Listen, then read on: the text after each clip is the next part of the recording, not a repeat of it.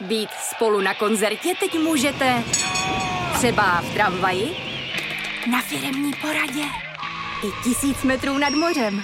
Jsme tu, abyste mohli být mezi svými kdekoliv. Tak zůstaňte ve spojení díky datům na naší nejrychlejší mobilní síti v Česku.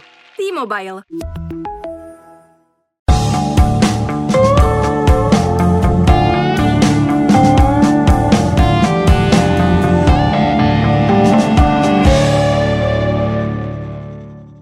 Během dlouhé a úspěšné fotbalové kariéry tři zastavení ve Veršovickém dělíčku a tudíž působení pod dvěma trenéry, o kterých se vypráví i po desetiletích hotové legendy.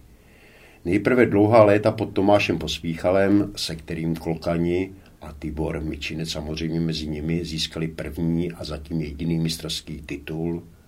Po návratu z nepovedeného angažmá ve španělském Logroněs pro změnu setkání s vyhlasným trnavským kanonírem a proslulým bůřdovákem Josefem Adamcem, který usedl na trenérskou lavičku, aby u Botiče zachránil ligu. Tibore, ty se zdal také na trenérskou dráhu. I do ligy si na chvíli jako asistent hlédl, takže jaký je z tebe trenér? Raz jako pospíchal nebo bouřlivák jako Adamec? No, můžu říct, že ani jedno z těch dvou, protože jsem si vybral eh, takovou střední cestu a, a nemám ani eh, z jednoho nějakou takovou jejich povahu a, a prostě si myslím, že každý člověk i trenér má být svůj a prostě dělat si to, co umí nejlíp, prostě podle sebe. No. Zatím si se pohyboval na trenérských lavičkách krajských soutěžích ve směs můžu na mátku jmenovat Loučeň, Poříčany, Lisou, Kunratice, teď aktuálně působí v Milovicích. Co, co pak ti to netáhne výš? Nemáš sobě ambice, který si mýval jako hráč, který strašil obrany soupeřů? Samozřejmě, že mám, jo. Mám i profesionální licenci, ale bohužel eh, ta moje kariéra jako trenerská se prostě vyvíjí takhle a nemůžu s tím nic dělat. Eh, měl jsem to nastartovaný, myslím si dobře, eh, před asi zhruba, já nevím, 12 lety, když jsem byl jako asistent u Karla Jarolíma ve Slovanu Bratislava a myslel jsem si, že, že prostě ta kariéra, kariéra jako trenéra v lize uh, mi bude nabídnuta tak trošku automaticky, bohužel se to nestalo. a Eh, teďka prostě si myslím, že už je pozdě, ale člověk nikdy neví, možná, možná nějakou oklikou se tam ještě dostanu. Uvidíme.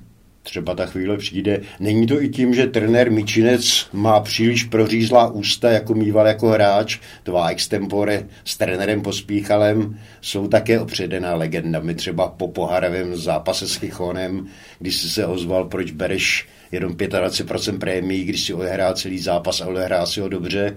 Pospíchal byl tenkrát rozpálený, že si Bohemci 14 dnů zleknutím a cestou z tábora a už si takhle troufáš. No, tak eh, proříznutou pusu nemám, ale tohle se opravdu stalo. To jsem byl ještě naivní začínající hráč eh, v provoligovém mančaftě, kde byli takové hvězdy, jak eh, já nevím, samozřejmě Tonda Panenka, Bičovský, Čermák a, a další, že jo. A myslel jsem si, že, že prostě, když se ozvu a poprávu, tak si myslel jsem si, že, že prostě to bude aspoň eh, nějak napraveno. Bohužel jsem dostal, jak se říká, přes pusu a, a mm, nakonec mi bylo sděleno, že mám být rád, že jsem hráčem Bohemky a že ho, že oblíkám dres zeleno-bílý klokanu, takže jsem se pak stáhnul do ústraní a víceméně jsem už jako nic neříkal, až po letech jsem se znova ozval a pak jsem, pak jsem zjistil, že je potřeba za svůj názor bojovat a, a říct, eh, co si člověk myslí, když eh, je to prostě nepříjemný, jak pro mě, tak i pro toho trenéra, ale eh, opravdu jsem zjistil, že jsem to už uměl udělat dřív. Ty jsi měl takový extempore i tehdy, když jste hráli s Ipswishem, uh, ty si nenastoupil v Hradci Králové, protože si měl nějaké bolesti v koleni a on ti pak nevzal do Anglie. Přesně tak, to, to bylo doma s Hradcem. A stalo se to, že prostě jsme měli trénink a já po tréninku jsme měli na soustředění a jsem cítil takovou pichlavou bolest kolení a, a šel jsem zase v té naivitě, protože jsem byl Bohemce asi, já nevím, tři měsíce. A moc se mi dařilo a hrál jsem celkem slušně, i když ne stabilně. Uh, jsem nenastupoval v základu a, a mm, prostě ty góly, co jsem dával, tak jsem vždy dal, vždy dal, když jsem střídal, nebo jsem hrál jenom polčas a, a myslím si, že jsem hrál dobře a dařilo se mi. No. A, a tenhle, ten, tenhle ta věc se stala tak, že, prostě jsem šli na soustředění do Průhonic a řekl jsem to trenérovi Pospíchalovi, že mě bolí koleno a že, že eh, nevím, co, co, co, jak se to stalo a co, co s tím mám dělat a takhle. A on říkal, tak si odpočiň, zítra se půjdeš rozcvičit prostě ráno a, a na půl hodinky a řekneš mi buď, že můžeš hrát, anebo ne, že mezi tím nic neexistuje a, a prostě takhle, se, takhle jsem se měl k tomu jako postavit. Jo. No, ráno jsem vstal, šel jsem se teda proběhnout, trošku to koleno povolilo, ale tu bolest jsem tam cítil furt, protože jsem tam měl kus, eh, myslím, nějaký kus, kousek chrupavky nebo něčeho, co mi zablokovalo to koleno a, a nemohl jsem to koleno nějak narovnat a, a bolelo mě to. Jo. No, tak, tak jsem šel za, za trenérem a řekl jsem mu prostě, že, že mě to bolí a že aby postavil někoho zdravého, než jsem já, než abych já prostě tam nějak jako kulhal a, a jenom tak pobíhal, jo. No, pak byla příprava na zápas proti Hradci a, a samozřejmě mě vynechal ze zestavy, nedal mě ani na lavičku, takže jsem byl na tribuně a ještě k tomu dodal, že, že prostě nepojedu ani na zájezd do Anglie proti Ipswichu. Jo. Co se mi zdalo jako trošku takový nefér a, a byl jsem toho teda totálně zdrcený, protože mě se vždy anglický fotbal líbil a chtěl jsem se tam podívat. Jo, a, a oni i ty kluci starší viděli, že to bylo nespravodlivý, tak Milan Čermák, eh, myslím, že Přemek Byčovský a Tonda Panenka šli za ním No a teďka se mě jako zastali, co se mi líbilo, a protože on říkal vždy, že když má někdo nějaký problém, tak aby, tak aby šel za ním a promluvil si s ním a takhle a já jsem to udělal a vlastně ve své naivitě jsem byl vlastně víceméně potrestán tím, že jsem nebyl pozván prostě do té Anglie. Jo. No a on, on na tu otázku těch kluků, který se mě zastali, jim řekl, že radši veme o jednoho, o jednoho funkcionáře víc, než by vzal mě.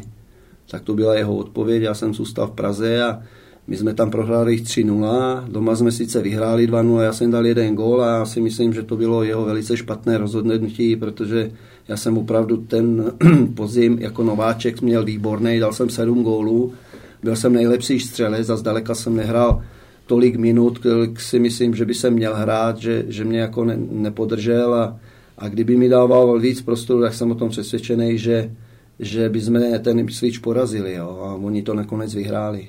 A říkali, že nejproblemovější prostě soupeř byla Bohemka v jejich cestě za, za titulem jako mistrů UEFA. Tyto dvě historky na oživení a na úvod a také pro ilustraci, jak to ve Vršovickém dělíčku chodívalo za éry trenéra Tomáše Pospíchala a také Tibora Mičince, který je dalším hostem Deňka Pavlice v pořadu Kopačky na hřebíku. Tibor, Tibore, buď vítám ve studiu Sportu.cz, buď vítám v pořadu plném vzpomínek, reminiscencí, ale i povídání o tom, jak se žije bývalým slavným a úspěšným fotbalistům a co dělají poté, když jejich kariéra skončila. Uh, takže jak se žije Děkuji. Tiboru Mičincovi? No, tak eh, není to nejhorší, samozřejmě mohlo by to být lepší, mě mrzí, jak jsem říkal už eh, na začátku, že, že nemůžu trénovat eh, nějaký manšaft, který je první nebo v druhé lize, bohužel já nevím, z jakých důvodů jsem se nedostal tam, kam by jsem chtěl, ale prostě takový život, já to tak beru a, a jako nikdy jsem nebrečel kvůli nějakým neúspěchům. Jo? Já jsem byl vždy takový, že jsem se uměl ze vším poprat. Přišel jsem do Bohemku jako neznámý kluk a strašně jsem si přál prostě hrát ligu za Bohemku a, a v té moje cestě prostě za těmi ligovými úspěchami a, a gólami a, a vlastně víceméně můžu děkovat akorát sám sobě a možná, ne možná, ale určitě i trenérovi Pospíchalovi, který prostě byl na nás tvrdý a, a, a záleželo jenom na nás, jak, jak jsme se s tím vyrovnali a prostě jak jsme, jak jsme dokázali odolat prostě nebo využít ty, těch tréninků k tomu, aby jsme šli nahoru. Jo. Takže já jsem se na nikoho nespolíhal a nespolíhám se ani teď, spolíhám se na, sám na sebe a mám samozřejmě kolem sebe spoustu kamarádů, který mm, jsou hodní a když potřebuju, tak mi pomůžou a taky se jí stalo teďka po vlastně ukončení mi kariéry, že mi pomohl jeden výborný kluk, který, s kterým teďka spolupracuji, dělám s ním jedné partě, dělám takovýho víceméně jako závozníka, jo, chodíme po stavbách, po bytech a, a e, předěláváme byty a já jsem takový jako víceméně závozník a když je potřeba něco udělat, tak samozřejmě přiložím ruku k dílu a, a rád pomůžu. Takže práce všeho druhu. Přesně tak. Kolik času ti při práci zbývá na fotbal? No, tak jako zbývá mi, já jsem víceméně domluvený s tím kamarádem, který se mimochodem jmenuje Jirka Broum a a mm, pokaždé, když potřebuju volno, tak samozřejmě mě uvolní, jestli na fotbal nebo na trénink. My máme tréninky v úterý a ve čtvrtek, takže já mám pracovní dobu do 4, takže mi dá o hodinu míň a můžu se na to v klidu připravit, odejít a, a nejsou žádné problémy.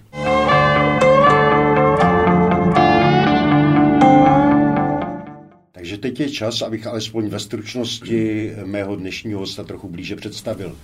Tibor Mičinec, rodák ze slovenské Kremnice, který s fotbalem začínal ve Žiaru na, na Daronou no, no, no. a kterého si jako studenta dřevařské průmyslov, eh, průmyslovky ve Spišské Nové Vsi vyhlédl legendární prešovský fotbalista a později trenér Laco Pavlovič jako 18-letého. 17 letého. 17 letého. No. Tak opravdu jako 17 letého a dal mu šanci v druholigovém Ačku dospělých a Tibor tam začal dávat góly a střílel jich hodně, stejně jako je střílel na vojně v Písku a Dukle Tábor, odkud ho přivedl do, po, do Bohemian vzpomínaný trenér Tomáš Pospíchal. Sklokany získal v 83. roce mistrovský titul, zahrál si s ním semifinále poháru UEFA proti belgickému Anderlechtu, aby po 6,5 letech přestoupil do Dunajské Staredy a s ním pro změnu vyhrál československý pohár pak přišly štace na Kypru a také ve Španělsku, návraty do Bohemky a na konci kariéry štace v Benešově a s ním postup do ligy. Eh, snad jsem na něco nezapomněl, tedy měl bych ještě připomenout, že Tibor Mičinec je se 105 ligovými góly také členem klubu ligových kanonýrů. Nebo dodáš ještě něco, Tibore? No, víceméně je to všechno správně a, a takhle asi probíhal, probíhal můj fotbalový život. Několikrát jsem zmínili trenéra Pospíchala, který byl pro tebe a tvou kariéru osudem e, předurčený asi a takovým trenérem osudovým. On tě objevil v táboře, kam se zdil, tuším, dívat na Zdeňka Koukala a umluvil tě, aby si místo do Ostravy, Interu či Košic namířil do, moje, eh, do Bohemians. Bylo to tak? Je to tak, no. Byl, on chodil často takhle po těch nižších soutěžích, jo, většinou teda v druhé lize, v třetí lize a vybíral si, vybíral si hráče, které potřeboval do manšaftu. Jo. Nebyl to trenér, který, který kupoval eh, hotový hráče, když se to třeba někdy stalo, jo, v případě, já nevím, eh, dobijáše Zelenskýho, Janečky, jo, ale, ale e, vyhlídnul si hráče a uměl to perfektně, talentovaný, který, který věřil a kterým dal možnost pořádně potrénovat a záleželo pak jenom na nich, jestli se prosadějí nebo ne, ale většinou se mu to povedlo, protože měl dobrý boko a věděl odhadnout, co v kterým fotbalistovi je. Já například, já nevím, Jirka Ondra byl příklad, že jo, Standa Levy, Jakubec, jo, Jarda Němec, já a dal ještě spousta dalších, že jo. Nespomenu si teďka na všechny, nebo je jich spousta, takhle bych to řekl. Jo, takže Pospíchal byl tvrdý trenér, ale, ale měl dobrý oko prostě na talenty. Jo. Tam bylo pikantní a kuriozní i to, jak si narukoval vlastně na vojenský výběr no. branců, protože uh, si žil představou, že asi budeš kopat v Červené hvězdě Bratislavě. Přesně tak. Ono, ten můj jak osobní život, tak fotbalový život se skládal já nevím, z takových čtyř nebo pěti, nebo možná i šesti takových osudových, osudových křižovatek, kde se prostě e, jsem se měl rozhodnout, e, kam půjdu, co budu dělat, jak, kde budu hrát a tak dále. A právě na té vojně se stalo to, že vlastně jako 17 letý jsem hrál druhou ligu a celkem dobře pod, pod uh, trenérem Pavlovičem a, a hráli jsme taky proti Červený hvězdě Bratislava, kde v té době hráli, myslím, brat, brat, bratři Čapkovičové a moc, se jim, moc jsem se jim líbil, tak uh, vlastně funkcionáři se domluvili, že, že prostě jak půjdu na vojnu, takže si mě tam vemou a, a, a že budu hrávat na Slovensku druhou ligu. Jo. Jenomže se stalo to, že my jsme vlastně, jak jsme se, ne že zachránili, získali jsme sedmý nebo osmý místo ve Spisky si v té druhé lize a za odměnu jsme šli do Bulharska na soustředění a jak jsme se vrátili, tak mě čekal telegram eh, na sekretariatu a řekli mi, že, že výběr e, bránců, fotbalistů se začíná ne prvního, ale až sedmého, a myslím června. A tak jsem byl rád, že ještě týden můžu být jako v civilu a že nemusím, nemusím nikam spěchat. Tak jsem ještě si užil týden a, a šel jsem tam vlastně ne sedmého, ale šestého den předtím a, a protože mi to poradil můj výborný kamarád a vlastně druhý táta, nějaký pan Čepček, který, který dělal kustoda ve Spisky Nový Si a, a mm, řekl mi, abych, abych jel o den dřív, abych si pak odpočinul a šel čerstvý sedmýho jako na, na ten výběr. Jo. No a tak jsem tam přišel šestýho a šel jsem se podívat na hřiště do písku a, a koukal jsem z kopce a tam na, ten, na, ten, na ty dva stadiony, co tam byly a Viděl jsem tam spoustu aut, autobusů a nějaký hráči, co tam byli v modrých teplákách, ve skupinách, po tribuně rozdělení, nějaké dva manšafty tam hráli proti sobě a vůbec mě netrklo, že ten výběr se vlastně už koná. Jo. Tak jsem si říkal, jo, dobrý, to jsou nějaký vojáci a hrajou tam, tak jsem se sebral, šel jsem na hotel a na večeři, dosnul jsem, ráno jsem stal a jdu na stadion a teďka koukám z toho kopce na to hřiště a vidím prázdný stadion a vidím tam nějaký tři nebo čtyři vojáky, kteří sundávají eh, vlajky ze stožáru a uklízejí to tam. A tak jsem přišel k ním a zeptal jsem se jich, kdy začíná výběr, nebo kde to je, že tady nikdo není. A, a oni se mě hned zeptali, jak se jmenuje? A já říkám, Tibor Mičenec. No dobrý, tak pojď, dej nám občanku a půjdeš s náma. Já říkám, počkejte, já tady nemám být, já mám domluvenou červenou hvězdu Bratislava, oni na to zapomeň, zůstaneš tady. No v tom momentu jsem myslel, že, že se rozbrečím a že uteču, nebo já nevím. Prostě to bylo hrozný, to byl šok pro mě, strašlivý, protože jsem byl na to ty přesvědčený, že budu, že budu v Bratislavě a ne v nějakém písku. Že? Takže, nakonec, tak... ti, nakonec ti ten písek pomohl ke kariéře, protože z písku tě převelili do tábora, aby si pomáhal Duklu zachránit ve druhé lize. Přesně tak a to jsou ty osudové křižovatky, o kterých jsem vzpomínal, že vlastně se to takhle semlelo víceméně ve země, že, že tam byl nějaký podplukovník Musil, který byl někdy, eh, nevím, myslím, třetí asistent Dukle a a ten sledoval prostě, měl to, byl to strašně inteligentní a chytrý chlap, který, který prostě sledoval slovenskou ligu, českou ligu jo, a věděl o každým hráči mladým. A právě si mě a ještě dalších asi, já nevím, 8, 9, možná i 10 fotbalistů ze Slovenska, kterými, který, proti kterým jsem hrál uh, v té druhé lize a pamatoval jsem si je, tak mě pak ty vojáci odvedli dolů pod tribunu a, a je jsem tam potkal. Tak jsme se pozdravili a, a oni mi taky říkali, že dostali buď telegram, nebo že, že byli zašití někde v Benešově, nebo takhle po okolí v těch kasárnách a, a přišli takhle pozdě prostě na ten výběr, aby tam zůstali, aby nešli do těch uh, už předem připravených týmů vojenských, buď na Slovensku nebo v Čechách. Jo. Takže takže takhle vlastně v tom písku jsem zůstal a bylo to víceméně i taková dobrá věc pro mě, protože ten, mm, podplukovník Musil jako nás taky připravil a byly to tréninky srovnatelné s ligovými a taky jsme hrali výborný fotbal a skoro všichni kluci, co jsme tam byli, na, nakonec uh, Roman Sokol, tam byl můj mazák, jo, uh, Aleš Češek, tak tyhle kluci se dostali taky do ligy jako naši mazáci, že jo. A z našeho manšaftu, který tam hrál v tom písku, tak my byli skoro všichni převelení pak do tábora, který se zachraňoval. Přišel tam i trenér táborský, který nám dal výbornou přípravu v zimě. My jsme byli skoro, myslím, že jsme byli poslední. Ještě první zápas na jaře jsme prohráli a pak jsme 13krát po sobě vyhráli, nebo remizovali. V té době se hrálo za dva, za jeden bod. A z posledního místa jsme se dostali až na sedmý. A byl to teda velký úspěch a skoro všichni jsme se dostali do ligy.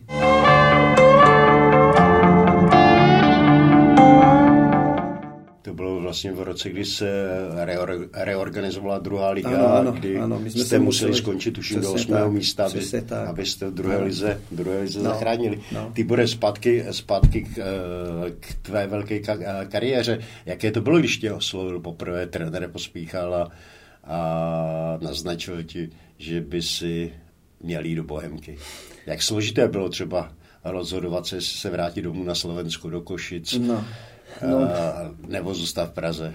No, jako už jsem to měl, já jsem to už měl jako dojednaný. Já jsem, do, jsem se chtěl vrátit do Spisky Nový si, nechtěl jsem ani nějak do Košic, do takového neznámého prostě tam mi slíbili byt, dávali mi nějaké peníze na ruku, abych, abych tam šel, už to bylo domluvené všechno a já jsem šel na opušťák do Spisky právě si, já nevím, to bylo tak měsíc, měsíc měsíc a půl do konce vojny jsem měl a, a tak jsem to řekl našemu sekretáři, který nějaký pan Dobřinský, který mě měl rád samozřejmě a, a udělal by pro mě všechno a když jsem mu řekl, že přišla za mnou Bohemka a že by jsem chtěl jít do Bohemky, tak uh, jsem myslel, že umří a že umře, protože se strašně na mě těšil, protože měl taky dobrý zprávy o mě, že, že, že se mi dařilo na té voně, že jsem hrál, že jsem prostě dával góly. Tak mě jako nechtěl pustit, ale nakonec samozřejmě povolil, protože uh, viděl, že, že Bohemka je Bohemka a, a prostě mi nechtěl stát v kariéře v, jako v cestě nějak a, a vlastně dal souhlas k přestupu a, šel jsem teda do té do bohemky. Jo. Takže to bylo takový taky, říkám, to osudové rozhodnutí, které se mi takhle přičiněním mým, že jsem se takhle rozhodl, eh, vlastně událo v mém životě, jo, jak fotbalovým, tak osobním, protože samozřejmě jsem v Praze zůstal, našel jsem si tady manželku, mám tady děti, bydlím tady, zůstal jsem tady na celý život si myslím a, a vlastně víceméně to rozhodnutí ovlivnilo i můj osobní život. Hmm. Bohemka měl tehdy skvostný mančel, ty si některé hráče jmenoval Tonda Panenka, Převek Bičovský, Zdeněk Ruška, Milan Čermák. Jaké to bylo přijít do kabiny tak, a sednout si mezi takovéto playery? Jaké to bylo přivítání od nich? No, bylo to úplně neskutečný. Jo. Já, já vzpomenu samozřejmě toho nejslavnějšího Tonu Panenku, já právě, když jsem studoval ve Spisky Nový Vsi, myslím, že to bylo v třetím ročníku nebo ve třetím, tak uh, jsem se samozřejmě díval na fotbal, na, na mistrovství Evropy z Belehradu, jak Tonda dal góla a si představte kluka, který hraje fotbal někde tam pod Tatrama, že jo, a, a vůbec netuší, čo, co ho čeká, jo. A jak jsem podepsal ty přestupní lístky do Bohemky, tak jsem vlastně přišel na první trénink a, a přijdu do kabiny a tam sedí eh, Přemek Bičovský u okna, vedle něj Milan Čermák, vedle něj Tonda Panenka. Já tam přijdu, že jo, s kabelou v ruce a pozdravím, dobrý den, pánové. A, a Tonda stane, přijde ke mně, podá mi ruku a, a řekne mi, já jsem Tonda, klidně mi tykej, tam si sedni. A, a takovéhle bylo moje přivítání vlastně s takovýhlema hvězdama. A já jsem byl strašně šťastný, že prostě můžu mezi nimi být a učit se od nich, eh, co dělají, jak, jak, jak regenerují, jak trénují, jak co dělají, jak hrají a prostě jak se chovají a všechno. A to mi pak zůstalo ve mně a snažil jsem se toto potom předat dalším, dalším klukům, kterými se potkával prostě během své fotbalové kariéry. v Bohemce si prožil 6,5 let, na co za, ta, za ta léta člověk nejraději vzpomíná? No, je, je spousta věcí, no, to je těžký říct prostě jednou větou, jo. Například na, na skvělý fanoušky, jo. To bylo neuvěřitelný. E, samozřejmě doma, co jsme hráli ty zápasy pohárový, ligový, tak to byl furt plný stadion. To ne jak dneska, že, že přijde plný stadion prostě na, na Spartu nebo já nevím, na Slávii, ale my jsme samozřejmě hráli výborný fotbal a proto si myslím, že ty lidi strašně rádi chodili na nás se dívat. Jo. V té době Dolíček byl pro 18 000 lidí a, a ta atmosféra byla vynikající. No. Člověk, člověk prostě chtěl nastoupit už kvůli těm lidem, že jo, protože e, jako ukázat, co umíte, aby vás odměnili potleskem a, a, a udělat jim radost se svý, svým výkonem, jo. tak to, to bylo takový, takový opravdu hezký a to nebylo jenom jako na Bohemce. My jsme, my jsme měli víceméně, si dovolím tvrdit, nebo jsem si ji přečet, že jsme měli největší sledovanost, když jsme hráli ven, venkovní zápasy, jo, že na nás lidi rádi chodili, protože my jsme hráli útočný fotbal, agresivní a, a nebránili jsme, ne, neříkám, že jsme nebránili jsme všichni, Jo, bez toho bychom nemohli hrát, ale prostě hráli jsme dopředu a chtěli jsme každý zápas vyhrát a, a, a to se lidem líbilo a proto na nás chodili. Vy jste tím fotbalem, který jste uh, praktikovali, pod, pospíchali vlastně předběhli doby, dobu, protože to byl takový skutečně moderní ofenzivní fotbal, uh, který, který se lidem líbil a díky němu jste slavili úspěchy v poháru Evropy. Vzpomínali jsme, i vzpomínali jsme, vzpomínali jsme Anderlecht, kde chybělo málo k tomu, aby se postoupilo i ze, ze semifinále no, poháru tak. No, to byl, to byl, no, neskutečný. Samozřejmě potřebovali jsme k tomu fyzičku, jo, jako sílu, všechno tyhle ty věci jsme dělali možná až přehnaně, ale já toho vůbec nelituju. Prostě věděl jsem, že, že pokud nebudu připravený, tak, tak eh, nemůžu uspět. Jo. A do dneska si myslím, že ty tréninky byly správné, když některý hráči jako dneska vrčejí, že museli jít na operaci. Já jsem taky musel na operaci s kyčlí a nelituju toho. Jo. Kdyby to bylo znova, tak to, ty tréninky znova uh, prostě vytrpím a, a věděl jsem, že to musím udělat, abych byl schopný prostě obsát těch konkurence, která tam byla v té době v Bohemce, protože tam bylo, já nevím, řeknu 24 hráčů s golmanama, vyrovnaných a každý mohl nahradit každýho, takže to nebylo jednoduché v té době. Tam bylo spousta vynikajících hráčů. Jo. No a takže tohle z toho, uh, nevím, co tam bylo ještě. Uh, že, že, že jste hráli moderní... Jo, to tam, ano, ano. A, a s tím právě souvisí i to, že, že ten fotbal byl opravdu totální, že jsme byli na to připraveni. Jo.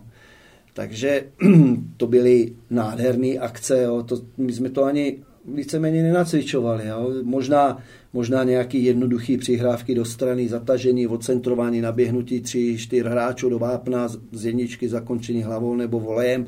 To jsme dělali dost často, ale to, byl, to byla opravdu jednoduchá kombinace a my jsme vlastně víceméně zápas ani nic jiného nedělali. Jo. Dávali jsme si to do nohy, dlouhý balony, přesný, Jo, nabíhali jsme, zakončovali, mně se to strašně líbilo, protože to byla hra, která se odvíjela, prostě víceméně ty šancí bylo za zápas, řeknu, 10-15 a my jsme dali třeba z těch šancí 5 gólů. Jo.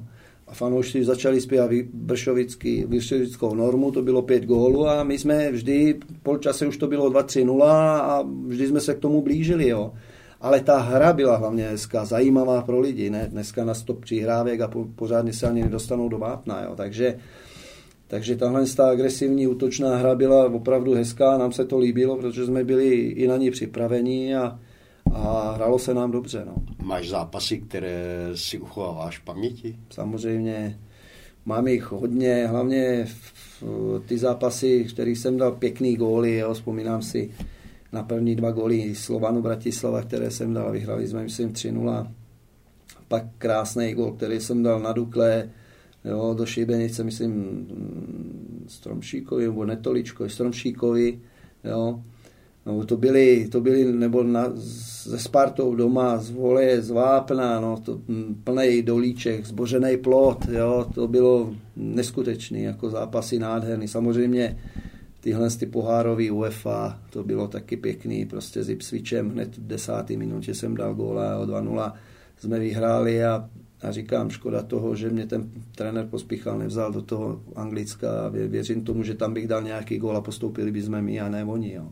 Takže tyhle ty zápasy jako víceméně nováčkovský, který jsem, který jsem nastoupil ze začátku, ale samozřejmě i ty další pak průběhu kariéry, prostě ty zápasy byly opravdu některý povedený. No. Já si vzpomínám třeba na zápas s Pražskou Duklou, když si obešel Honzu Fialu, Aleše Bažanta, dá, dával gol vlastně do prázdné brány no. a pospíchal potom na tiskovce. Říkal, že si zasměšnil soupeře, ale měl z toho vnitřní radost, protože proti Dukle on byl vždy vysazený. vysazený.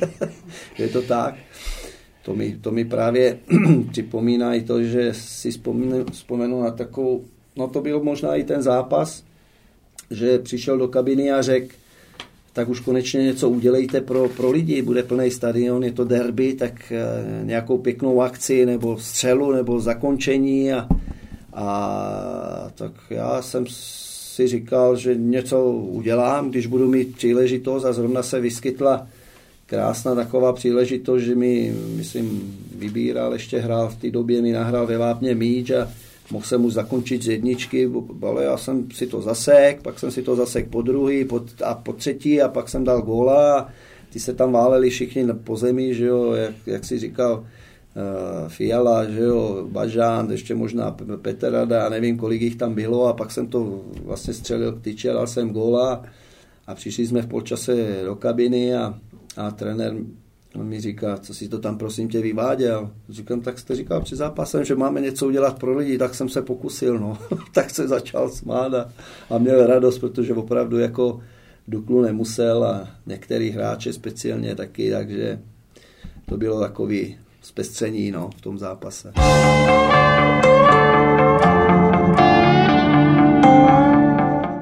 Ano, těch hysterik s pospíchalem asi byla spousta. Dáš ještě nějakou dobru? No, tak jako to je jasný. Hlavně, hlavně, jak jsem říkal na začátku, že, že jsem se konečně pak ozval, bylo to asi po čtyřech letech uh, společného působení a zhrali jsme na Slávii derby, na Starý Slávii, že jo, a samozřejmě vyprodaný stadion, a vím, tam bylo asi 30 tisíc lidí a, a pospíchal mi říká, Tibore, jako v útoku, v útoku máme dneska plno, ale v záloze si myslím, že by si mohl pomoct, jako jsi takový tvořivý hráč, umíš to i rozehrát všechno. Jo, tak uh, zkusím tě jako na pravé straně a, a nebo jiná možnost není, jo, tak, tak to doufám zvládneš, já tě podržím, kdyby náhodou něco a, a hraj v klidu a není z čeho se neboj, tak záloze, že jo, ze zálohy taky můžeš dát goly, naběhnout z druhé vlny a takhle mi to vysvětlil všechno a to a jsem si říkal, tak to je fajn, že mě podrží a tak jsem šel do toho zápasu, že jo, s takovou jistotou a, a, a teďka jsme hráli, e, první polčas, nehráli jsme ho nějak vyloženě špatně, ale prostě Slávie byla lepší, dala nám góle, 1-0 jsme prohrávali a nehrál jsem v té záloze nejhůř, byly tam horší výkony než moje, nebudu jmenovat. A přišli jsme, protože to není důležitý, přišli jsme do kabiny a, a teďka pospíchal to tam zhodnotil, že jo, a, a nic o mě neříkal tohle a šli jsme do druhé půly a, a asi, já nevím, v sedmý, osmý, v desátý minutě střídání a koukám a moje číslo. A říkám, no tak co to je, byl jsem úplně šokovaný z toho, že jo.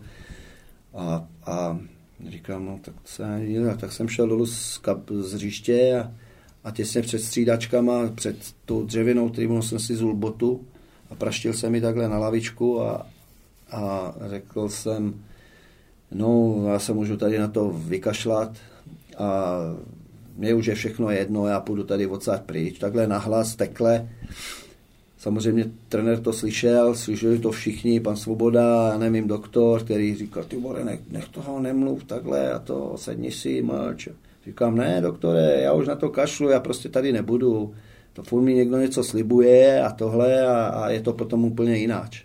No tak ten zápas skončil, prohráli jsme myslím 2-1 to bylo v neděli, a v pondělí jsme měli trénink a, a teďka bylo hodnocení zápasu a já jsem myslel, že samozřejmě jsem se bál, že jsem takhle jako vypěnil a že co z toho bude. No a Pospichal teďka hodnotil, jak to dělal vždy, od golmana až po náhradníky každého hráče a přišel ke mně a, a říká mi, no tak e, ty bude, ten zápas se ti nepoved, jako ten výkon nebyl dobrý a, a jako moc se ti nedařilo, prostě to takhle okecával, nakonec e, šel k dalším hráčům to a já jsem ho znal, že věděl jsem, že nakonec se zeptá, jestli někdo něco, nějakou připomínku má k tomu a většinou to teda, když se nepohádal s Jardou Němcem nebo s Zdenkem Hruškou, tak nikdo nic neměl a já jsem, já jsem prostě zase našel odvahu a řekl jsem mu, trenére, můžu se vás zeptat, proč jste mě střídal, když jste mi něco sliboval.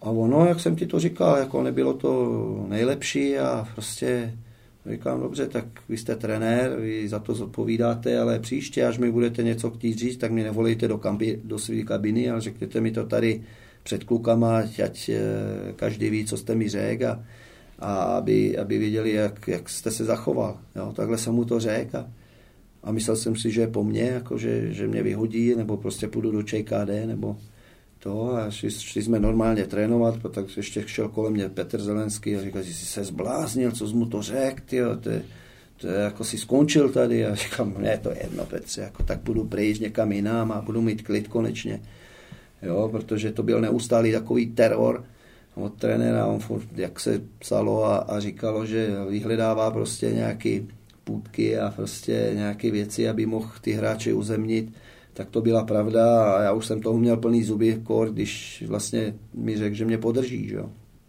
No a jsme šli ven a, a trénoval jsem normálně, další dny, že jo, přišel zápas, myslel jsem, že nebudu hrát, že nebudu ani na lavici, on mě postavil, proti Interu, myslím, to bylo. Já dal gól a vyhrali jsme, myslím, 1-0, zůstal jsem Bohemce a od té doby jsem měl od něj klid. O se taky vypráví, že tam byla skvělá parta, do, dobrá parta, která k těm výkonům, výkonům napomáhala. E, potvrdíš to? No bylo to tak, no. Ona tam byla sice velká konkurence, ale nestalo se nikdy, že bychom se nějak e, servali e, do krve, nebo prostě jak se stává někdy, jo, ale ale jako byla tam konkurence a prostě férový to bylo, si myslím. No, já, každý se snažil na tom tréninku že jo, dostat ze sebe maximum, aby přesvědčil trenéra, že, že patří do, do jedenáctky. Že jo. Tam byly vždy mače, vlastně na dvě na šířku hřiště se postavili branky, že jo, normálně přenosný a, a, a na, na tribuně bylo, já nevím, 300-400 dětků se dívalo normálně na ligový zápas, že jo, to byly boje, prostě ofleka, jo, trenér eh, pospíchal, ten, ten věděl, ten byl vyčúraný, ten jenom zmínil, no, pánové, před tím zápasem, jo, tréninkovým, jo, mám tam ještě dvě, tři místa, nevím, se rozhodnou, no to když jsme slyšeli, tak prostě jsme tam šli hlavama do, do sebe, prostě ne nějaký zákerný fauly nebo to, ale jsme se snažili upoutat nějakými gólami, prostě nasazením, jo, v té hře a, a nakonec eh, kolikrát eh, si toho fleka i kluci nebo i já vybojovali, jo, tím, tím prostě, že, že v tomhle zápase nebo dvou v průběhu týdne jsme ho přesvědčili, že tam patříme. No. Žili jste hodně i takhle mimo hřiště jako spolu. Měli jste no, takovou partu, která by, našla na pivo, byli jsme, se byli jsme, byli jsme takhle rozdělení víceméně, protože samozřejmě tam byli ženatí, kluci, my jsme byli, já nevím, v partě, já jsem byl se Zdenkem Koukal, který jsem bydlel, Pavel Chaloupka bydlel s Jirkou Vondrou a my čtyři jsme většinou po zápase sedli do Jirkovho auta, který řídil a, a projeli jsme nočnou Prahou nějaké diskotéky a takže se dá říct, že takhle, takhle, ale samozřejmě na závěr sezony byly nějaký závěrečný party, že jo, takže takže, ale víceméně si myslím, že to bylo takhle rozdělené prostě podle těch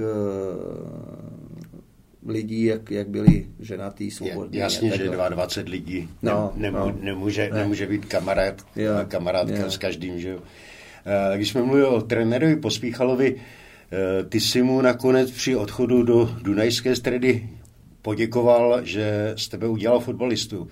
On měl tehdy slzy na krajičku, já si dokonce vzpomínám, my jsme mývali taková setkání na, Pangra, na Pangráci v hospodě u Cejpů, kam on chodíval, chodil tam i jeho asistent Josef Zadina a on skutečně na to párkrát vzpomněl, že si byl jeden z mála hráčů, který mu poděkoval. Mm-hmm. Tak eh, já jsem, já jsem, když to můžu nějak eh, objasnit, byl, byl jako, ne že rád, ale prostě věděl jsem, že, že musím se prosadit v tom mančaftě tím, že budu dělat to, co mi řekne trenér. Jo. Ty tréninky byly těžké, to jako uznám, prostě jsme běhali s 12 kilovýma vestama ve sněhu, půlmetrovýma a byly to víceméně galeje, ale pak, když jsem viděl, že, že to bylo prospěšný, jo, že pokaždý, když jsem absolvoval přípravu, který se mi moc nedařilo, ale pak ty tréninky se zvolnily a přišel první ligový zápas, tak já jsem byl jak, jak, jak eh, naprogramovaný. Jo. Hned od první minutě prostě od prvního zápasu jsem, jsem věděl, že, že jsem dobře připravený a že se mi nemů, nic nemůže stát, protože jsem byl naposled naběhaný, takže to bylo perfektní. Jo.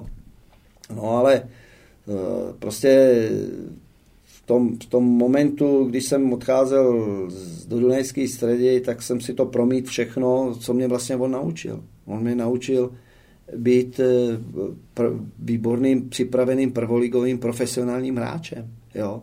Všechno, mi, všechno mě naučil. Já jsem uměl hrát fotbal, ale to, že mi dal takovýhle tréninky, mi to nebylo jenom to běhání. Tam byly prostě posilovna, obratnost, to jsme dělali snad jako jediní. Nikdo dělal takovou obratnost, jak my pod tribunou, že vytáhli jsme dvě žiněnky, eh, trampolínu malou, tam jsme dělali salta dozadu, přemety, letmo, plavmo, všechno možný, kotouly od dopředu dozadu a, a víceméně opravdu nás všechny tak zdokonalil, že, že pak jsme mohli hrát tak, jak jsme hráli. Jo.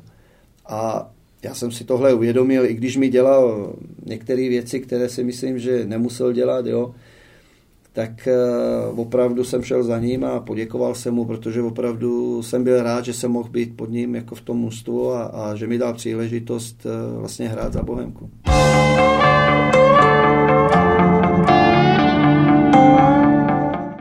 Když jsme narazili na angažmá v Dunajské středě, i to se rodilo takovým kuriozním způsobem, protože si pamatuju, že tě pánové Šanta a Vlk naháněli, vozili Tiborkovi do Prahy zelenínku, ovoce, ku, kuřata na přilepšenou, aby tě nakonec přece jenom zlomili. No, je to tak, jako eh, osudový zase byl zápas eh, první Dunajské středy, eh, který hrála v Praze. Potom, jak postoupili do první ligy, a, a hráli ho na Bohemce. Samozřejmě myslí si, že, že ho uhrají líp, ale výsledek byl pro ně tragický. Dostali 8 kousků, já jsem, myslím, nahrál, dal dva góly, nahrál jsem na tři, myslím, Pavlovi Vandasovi, takže, takže to byl jejich takový vstup do ligy a, a od té doby víceméně, eh, pokud šla Dunajská středa eh, přes Prahu, tak tyhle ty dva pánové, které si zmínil, Vék a Šanta, pokaždé přišli k nám domů na Černý most a, a jak si říkal, plné ruce tašek a prostě zvonili čelama a dobývali se ke mně, prostě aby, aby mě udolali, aby mě ukecali. A já jsem odolával, já nevím, snad rok, rok a půl a nakonec teda jsem podlech a do té Dunajské jsem šel, protože jsem si myslel, že, že o tam se dostanu dřív do, do zahraničí, než, než z Bohemky, která jako po odchodu pospíchala víceméně jako, ne, že stagnovala, už to nebylo ta bohemka, která, která byla, když jsem já tam hrál těch, já nevím, 6 let, nebo já nevím, řeknu 5 let, se to pak jako zhoršovalo a, a ty hráči odcházeli, jak Tonda, Prokeš, Bičovský, jo, jako tyhle z těch starší kluci do zahraničí a, a ten kádr se měnil a, a bylo to takový různý, ale jako v té době jsem sice hrál, ale chtěl jsem už, jako pocitoval jsem, že musím udělat změnu nějakou. No a využil jsem toho a šel jsem teda do té Dunajské středy, kde opravdu jsem zažil krásných dva a půl roku taky. No.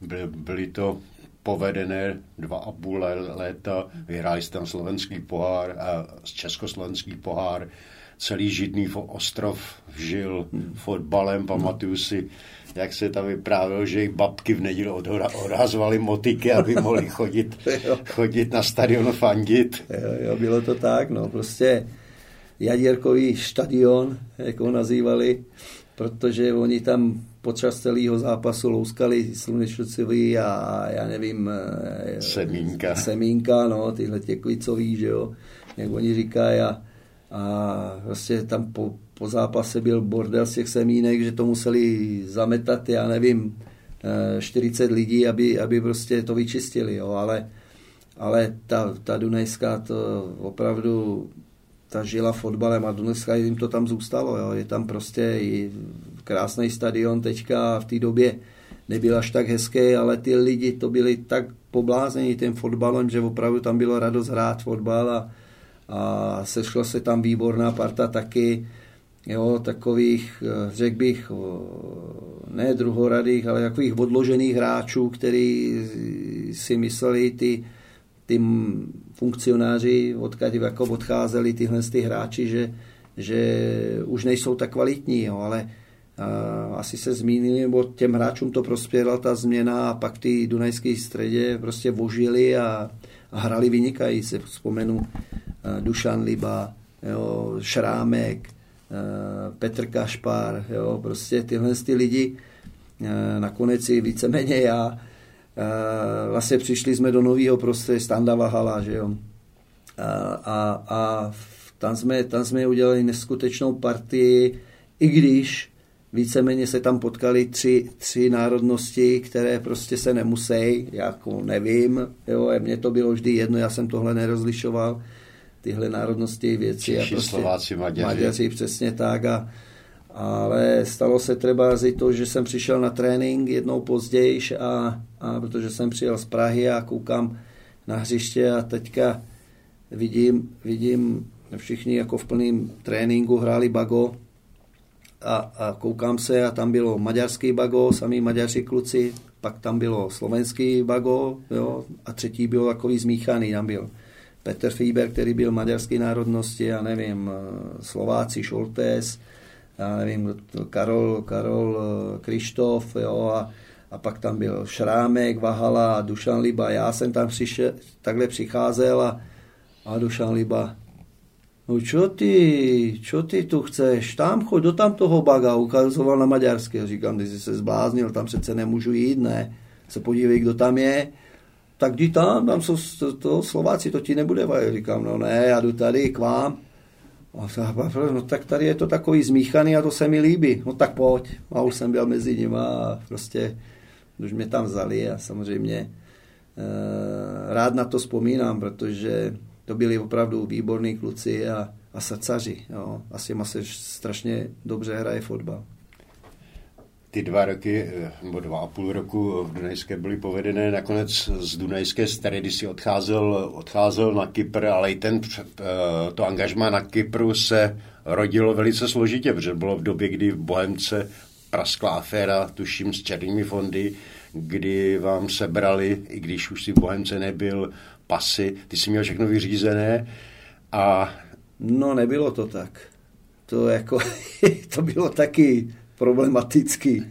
Jako byl, byl jsem, eh, samozřejmě potřeboval jsem ten pás, po té aféře mi ho taky vzali, ale já nevím, no, zrovna na svazu byl nějaký nějaký eh, funkcionář, který dělal, já nevím, jestli do fotbalu, ale prostě přišel jsem na svaz a on ten můj pas měl, jo, před sebou já nevím, co to bylo za člověka, byl to bývalý veslář, udělaný chlap, seděl tam za stolem, měl činku pod sebou, jo, tam se ještě masíroval, tam zvedal. No a on, on říká, e, vy chcete jako pás, jo? A říkám, no tak bez toho nemůžu jít do zahraničí, jako, ale, no, ale vy máte malinký takový průšvih a to, ale já říkám, no to snad už je vyřízený a ono to bylo vyřízený, jako prostě, že ta aféra byla uzavřená já jsem, já jsem byl potrestaný nějakou podmínkou, jo, ale on mi ho nechtěl dát A nakonec teda asi po dvou náštěvách mi ho dal a řekl mi, že, že mu musím dávat nějaké desátky prostě z té smlouvy, když se vrátím, aby, aby prostě jsme se nějak srovnali. Jo. Já jsem mu samozřejmě všechno slíbil a už duchu jsem si říkal, že radši se nevrátím dva roky a, a žádný desátky mu nebudu dát, protože jsme už dávali Pragosportu, že jo, peníze. Jasná věc, odváděli jste povinná procenta. Přesně Já tak. jsem to právě chtěl zmínit, celou tady tu peripetii, ty jsi mi předběhl, no. že vlastně... Jsme to museli takhle odvádět, ale eh, tak nakonec jsem ten pán dostal a mohl jsem vycestovat. Jaké to byly ty bory dva roky na Kypru? No, byly nádherné, co se týká jako osobního života i fotbalového, i když ten druhý rok se mi moc nevyved.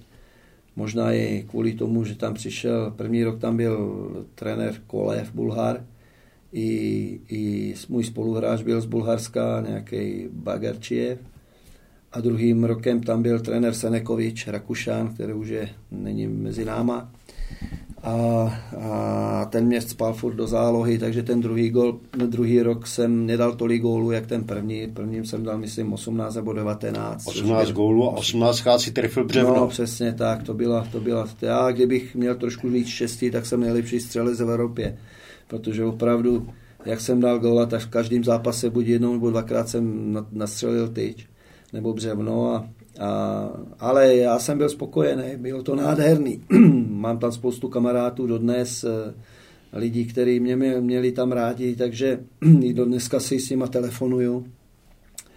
A jsem rád, že jsem tam mohl být na tom Kypru. Příroda nádherná, samozřejmě moře, jo, počasí krásný. Manželka, eh, vlastně jsme tam byli šťastní, to bylo až neuvěřitelný, že jo.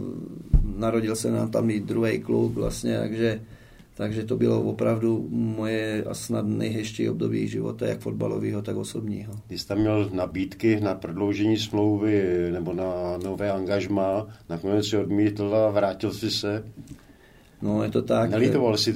No, teďka s odstupem času... Lituje člověk po, po letech, že... Mm, měl jsem, měl jsem tam zůstat, no, měl jsem Měl jsem šanci jít do Zomonie Nikozie, do horšího klubu, co se týče, já nevím, eh, toho postavení v Kypru v fotbalové ligy do Pafosu, ale, ale mohl, jsem, mohl jsem tam jít a věřím tomu, že kdybych tam šel, tak tam zůstanu už prostě na fort, na tom Kypru, protože říkám, my jsme se tam cítili jako doma, měli se tam spoustu známých jako lidí, který prostě slova, slovený, že manželky kluků Kyperčanů, který byli výborní, do dneska, do dneska tam máme kamarádku, s kterou se přítelila moje žena, že jo, její manžel bohužel umřel, ale byl to skvělý chlába a fandil Omonii, jo, takže, takže opravdu, kdybych, kdybych jako se nevrátil zpátky a zůstal tam, tak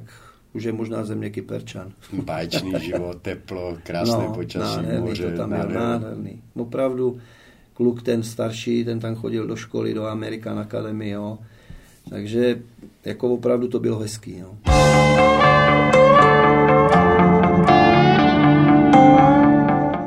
Ty jsi se vrátil, v Bohemce si se ale de facto nevohřál, protože jste hráli tehdy přípravu, přípravu s Logroněs, ty jsi jim dal dva góly a oni okamžitě, aby si šel do Španělska.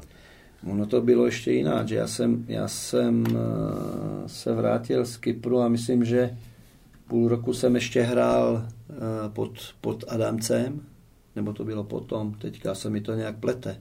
Já myslím, že to bylo až potom, potom. až to se Aha, vrátil ano, z ano, ano.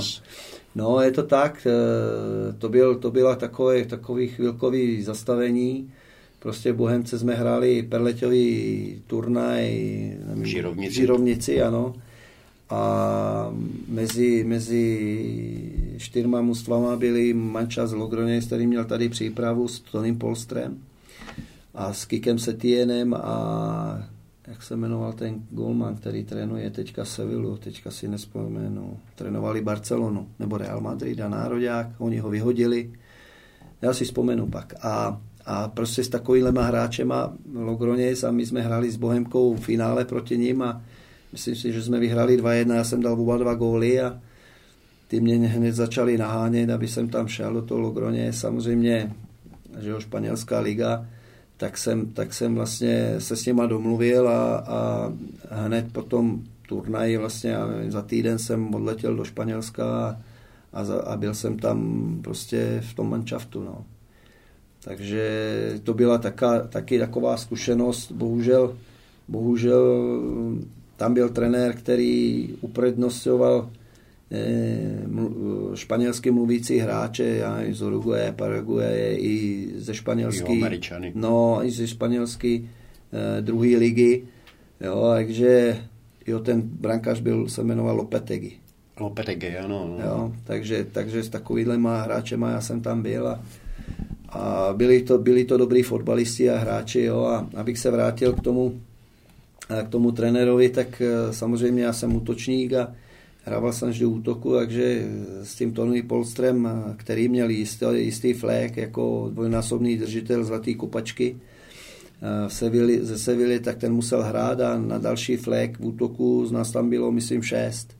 Jo, no a, a i když na tréninkách, který jsme měli, jsme hrávali na dvě branky, tak jsem patřil mezi ty nejlepší. Prostě, jestli jsem hrál s Toným Polstrem nebo proti němu, tak jsem vždy přihrával, dával góly jo, v těch tréninkových mačech, tak, eh, tak eh, ten trenér vlastně mě postavil víceméně až ke konci mýho působení, když jsem to už měl plný zuby, protože jsem viděl, že opravdu toho manšaftu patřím a, a že ona mě kašle a že dává příležitost tímhle s tím svým konňům, který, který prostě ani zdaleka nebyli tak dobří jako já ale hráli jenom protože uměli španělsky. Já jsem se sice dorozuměl anglicky, nebo pak i španělsky, španělsky ke konci, ale on i přesto prostě mi nedával šance a mě to přestalo bavit a, a vlastně jsem řekl, že chci odejít a, a nakonec jsme se domluvili, já jsem se vrátil právě do Bohemky ještě. No.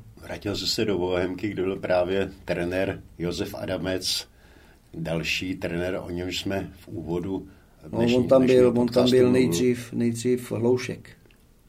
On vystřídal Hlouška, Hlouška aby, ano, ano. aby... Asi po dvou nebo po, po třech nebo po čtyřech zápasech. Aby zachránil, zachránil Bohemce ligu, protože Bohemka byla de facto nad ligovou propastí. No. Eh, jak, jaký byl Adamec trenér? No, já se směju, protože, protože bylo to s ním veselý. Jako někdy, někdy teda na nože, ne se mnou samozřejmě, protože já jsem už byl zkušený hráč. Mně se Adamec vždy líbil jako, jako hráč, to byl můj opravdu vzor, protože jsem se na něj jako malý kluk eh, koukal v televizi, když hráli proti Ajaxu nebo v Nároďáku, že byla to neskutečná persona, osobnost. Výborný fotbalista, bavil lidi a to se mi líbilo, jo, takže jsem byl rád, že prostě tam je a, a a moc mě bavily i jeho tréninky a i to jeho působení celý, který, který jsme tam zažili s ostatníma hráčema. Jo. Bylo to moc veselý. On byl takový bouřlivák, já si pamatuju na jeden pohárový zápas, který jste hráli se, se Spartou a Adamce, který vyběhl k pomeznímu rozhodčímu a zvedl mu praporek, protože nemával off, offside, o kterém byl Adamec přesvědčený, že offsidem byl.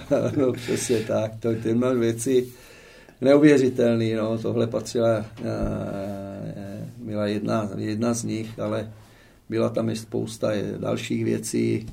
Vzpomenu třeba s takovou příhodu, když jsme hráli na baníku Ostrava a, a s tehdejším kapitánem Mírom Mlejkem vybírali meníčko prostě na večeři, na oběd, na, na, na, protože jsme šli den, den předtím do Ostravy, do hotelu, tak, tak si sedli prostě v restauraci i se mnou a ještě s jedním hráčem a jsme tam seděli za stolem a, a, a, a trenér Adamec si vzal jídelní lístek a teďka v tom listoval a říká no Míro, prosím tě, a mohli bychom urobiť takový meníčko?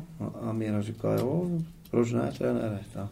No čo by ste povedali, keby sme si dali ako predjedlo šunkovou rolku? Mohli by sme? Mira, jo, mohli. Tak, doktor, napíšte šunkovou rolku predjedlo. A majú polievočky, tak polievočku si dáme, jakú si dáme polievočku? Môže byť slepačia? Míro, čo ty na to? Tiborko. Říkám, jo, trenére, může být. Tak, tak si dáme, slep... doktor, napíšte to tam. Tak slepačiu. A pozerám, tu nám majú kačicu. s knedlíkama, houskovýma i bramborovýma. A červené a bělé zelí. Může být, Miro? Tibor, čo pověš? Říkám, no, tak proč nie? Jako trenérko může. Miro? No samozřejmě, proč ne? Jako, no. Tak to tam napíšte, kačicu s těma knedlíkama ze zelím, doktor. Doktor tam to napsal. No a, a čo, čo si dáme jako na záver? pozerám, mají palačinky. Tiborko, máš rád palačinky? Říkám, miluju, trenérko, palačinky s čokoládou, že šlehačkou s ořechama. No tak to tam napíšte, keď má Tiborko rád ty, palačinky. No ale čím to zalijeme, chlapci? To bude náročné. No taková plznička by nebyla špatná, čo? no trenér může být. A samozřejmě, a to pořádně omastě, a tam donesou ty, ty takové ty, já nevím, ty kelímky a do toho dají tu, tu mast, a si to můžete pěkně omastit. No takovouhle večeri jsem zapospíchala v životě nikdy nejet. No ale co se stalo? Druhý den samozřejmě snídaně, to byl MNX, to mě miloval, oběd a my do té doby jsme nevyhrali zápas, že jo, venku. No a my jsme ho vyhráli, myslím, 1-0 nebo 2-1 Franta Veselej, neskutečný půl rok, co měl nejlepší v jeho osobní mladší, že jo, ne, ne starý, ano. mladší Franta, byl nahostování ze Slavě, nejlepší hráč, nejlepší jeho období, jo. Tak myslím, že dal jeden gól, nebo dva, nevím teďka. Hrál výborně, utíkal, fauly na něj a ten zápas jsme vyhráli. A na tohle já nikdy nezapomenu, jako to, tohle, to, co to bylo za večeři. Kačica pomohla, to, bylo, to bylo neskutečné.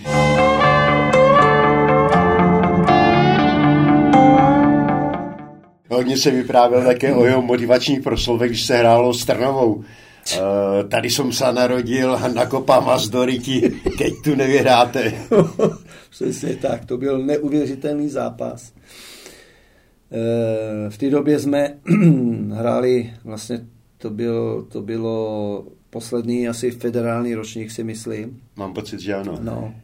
A v vypadnutí bojoval, eh, myslím, Trnava, Cheb a Banská Bystrica. A my jsme hráli zrovna v té Trnavě a samozřejmě do, uh, pan Adamec pocházel z Trnavy, že jo, a chtěl se tam ukázat, že jo. A uh, tak jsme přišli na ten zápas a, a říkal, že pokud tady nevyhráme, že, že bude s náma zlé, no prostě namotivoval nás, jo, že, že tam musíme vyhrát, je to, že, že pokud tam nevyhrajeme, takže že to bude špatně. Jo. Že Bůh ví, co si potom budou o ně myslet lidi tady, že se nebude muset moc ukázat v Trnavě a tohle. Ty věci samozřejmě, co si vzpomínal, tak to tam řekl taky. A my jsme šli do toho zápasu a samozřejmě si vzpomínám, že bylo krásný počasí, nádherný stadion, jo, trávička, jako vždy v Trnavě nádherná jo, narváno, prostě každý byl zvědavý, jak, jak nás povede trenér Adamec a to. A, no a my samozřejmě jsme v té Trnavě vyhráli. Jo, předtím jsme, myslím, porazili Banskou Bystrici a na závěr byl Cheb, ten jsme taky porazili, tam taky takové, taková zajímavost. A, a ten zápas jsme vyhráli 6-0. 6-0. Jo. Já myslím, být Adamec sedmém nebyl. No, to bylo. Já jsem odcházel pak z hřiště, celý stadion mi tleskal a těsně předtím, než mě trenér vystřídal, tak jsem šel mm, před hlavní tribunou a, a tam fanouškové na mě. Tiborko, dajte tím našim blbcom desať, však podívej se, podívej se, jako hraju, len jim nandajte. Já jsem se musel smát, protože to bylo opravdu hrozně. Já jsem ty kluky litoval, nám vycházelo všechno nebo Štík Sanitelník, myslím, že dal dva góly, Litoš dal dva góly, já myslím jeden a nahrál jsem jim snad na dva nebo na tři. No, Asi tři asistent no, si, tam, no, si tam měl v tom takže, zápase. Takže opravdu vynikající zápas pro nás, jo. A Adamec, ten chodil jak pá. To bylo neuvěřitelné, jak se tam natřásal, chodil, smál se, žertoval s každým a byl strašně šťastný, že prostě ten zápas jsme zvládli a vyhráli ho. Ty jsi si pak na závěr kar- kariéry zahrál ještě v Benešově, se kterým jste vykopali postup do ligy a kde se taky sešli perfektní fotbalisté Karel Jarolím, Ivo Knoflíček, Jula, Jula Bělik. No, bylo to taky hezký období. Jako měli jsme, měli jsme už nastartováno, myslím, rok předtím. Bohužel se nám to nepovedlo, protože postupovalo, myslím, mm, z druhé ligy šest manšaftů nebo nějaká reorganizace byla, ano, 8, ne, šest, šest nějakých, jak, a my jsme skončili těsně pod těma postupovýma místama, jo, a, a pan Švárc, který to v té době sponzoroval, pak se rozhodl prostě, že posílí manšaft a, já jsem tam už byl, přived, přived nejdřív, myslím, Jula Bělika, ten přišel tam, pak přišel Ivo Knoflíček, naposledy přišel Karel Jarolím. My jsme byli takový čtyři nejzkušenější hráči, kteří prostě strhli, strhli ten kolektiv, tam se ještě, pak myslím, přišel Klusáček, uh, už tam hrál uh, nynější trenér uh, Liberce, Kozel. Luboš Kozel. Luboš Kozel, ano, byl tam v útoku, ježiš, teďka si nespomenu příjmení, a to je jedno, ale opravdu jsme měli výborný mančav, jo. Studeník tam byl, jo. Opravdu kluci zkušený a mladý, talentovaný, který vlastně e, jsme tam mm, my čtyři jako víceméně vychovali, jo, za těch dva a půl roku, co jsme tam byli, nebo některý míň ale víceméně ta hra spočívala na nás čtyřech a, a opravdu e, to byla radost tam hrát, protože to byl taky hezký fotbal a lidi na nás chodili. No, tam bylo v druhé lize, já nevím, tři, čtyři, pět tisíc lidí nás, se na nás chodilo dívat, jako v Benešově to nikdy nebylo. Návštěvy tam byly no, skutečně takže, ohromné. Takže opravdu ten fotbal byl výborný a, a musím říct, že, že opravdu Jula Bělik vzadu, ten hrál stopera, ten to tam chytal s přehledem, jo. E, já nevím, e, v záloze zase Ivo Knoflíček, ten, že jo, ještě tu rychlost měl, krásný centry, jo, a, a já vepředu, samozřejmě Karel uprostřed taky, jo, takže to byl servis neskutečný, no, takže já jsem, já nevím, dal druhý lize snad 18 nebo 19 nebo 20 gólů, taky se mi dařilo, že jo, a to nešlo se nedařit, protože opravdu ty přihrávky byly skvělé a, a ta hra byla nádherná. No. Byly to krásné časy, krásně se na ně i po letech vzpomíná, protože mi připadá, že jsme se tehdy fotbalem všichni daleko víc bavili. Hráči, trenéři, novináři, fanoušci. Máš také ten pocit? Samozřejmě. Já, jako já nevím, dnešní fotbal je to takový, eh, ne že nuda, a možná, že i nuda, protože ten fotbal je, se neodvíjí, prostě neroz, rozhodují se vždy ve vápně, jo. Ale těch šancí nebo těch momentů eh, je daleko méně než, než za našich časů. On se vždy říká, že, že ta následující kariéra nebo nasledující generace říká, že, že ta hra předchozích hráčů byla pomalejší a že, že to je daleko výbušnější v současné době. Možná, že je to i pravda, jo, ale ale ta fotbalovost a to, co přináší lidem eh, potěšení jo, a radost, že, že se těší na ten fotbal, že chodí na ty stadiony, tak eh, to spočívá v tom, že ta, fot, ta fotbalovost tam je. Jo. A že umí někdo přihrávat po zemi stokrát kolem dokola a pak eh, nějaký centr do vápna dá možná jeden gól nebo dva, tak to je pro lidi nezajímavý. Jo. My jsme hráli fotbal, kde byly dlouhý pasy a hned jsme to spali před bránu, tam byly souboje a šance a prostě střely, že jo, za zápas, já nevím, řeknu 15-20 střel, jo, na Bohemce určitě. To bylo vždy potěšení pro ty lidi, já si vzpomínám, že eh, na tribuně se no prostě celý stadion tleskal celý zápas, to byly akce od první do poslední minuty a každý chtěl co nejvíc gólů a prostě potěšit ty lidi. Góly, potlesk, aplaus, vyprodaný jolíček. Tibore, tak ať se fotbalem bavíš na současné trenerské štaci v Milovicích, ať se jí bavíš třeba na té další, až ti tam osud na nějaké osudové křižovatce zavene, zavane. Uměl si to jako hráč, což dnešní povídání a vzpomínání pořadu, na kopa, pořadu kopačky na hřebíku jen potvrdilo. Dovedeš to určitě i jako trenér. Proto hodně štěstí, díky za návštěvu ve studiu Sportu.cz a třeba někdy příště zaspomínáme i na to, na co se tentokrát nedostalo. Bylo mi potěšením, Zenku.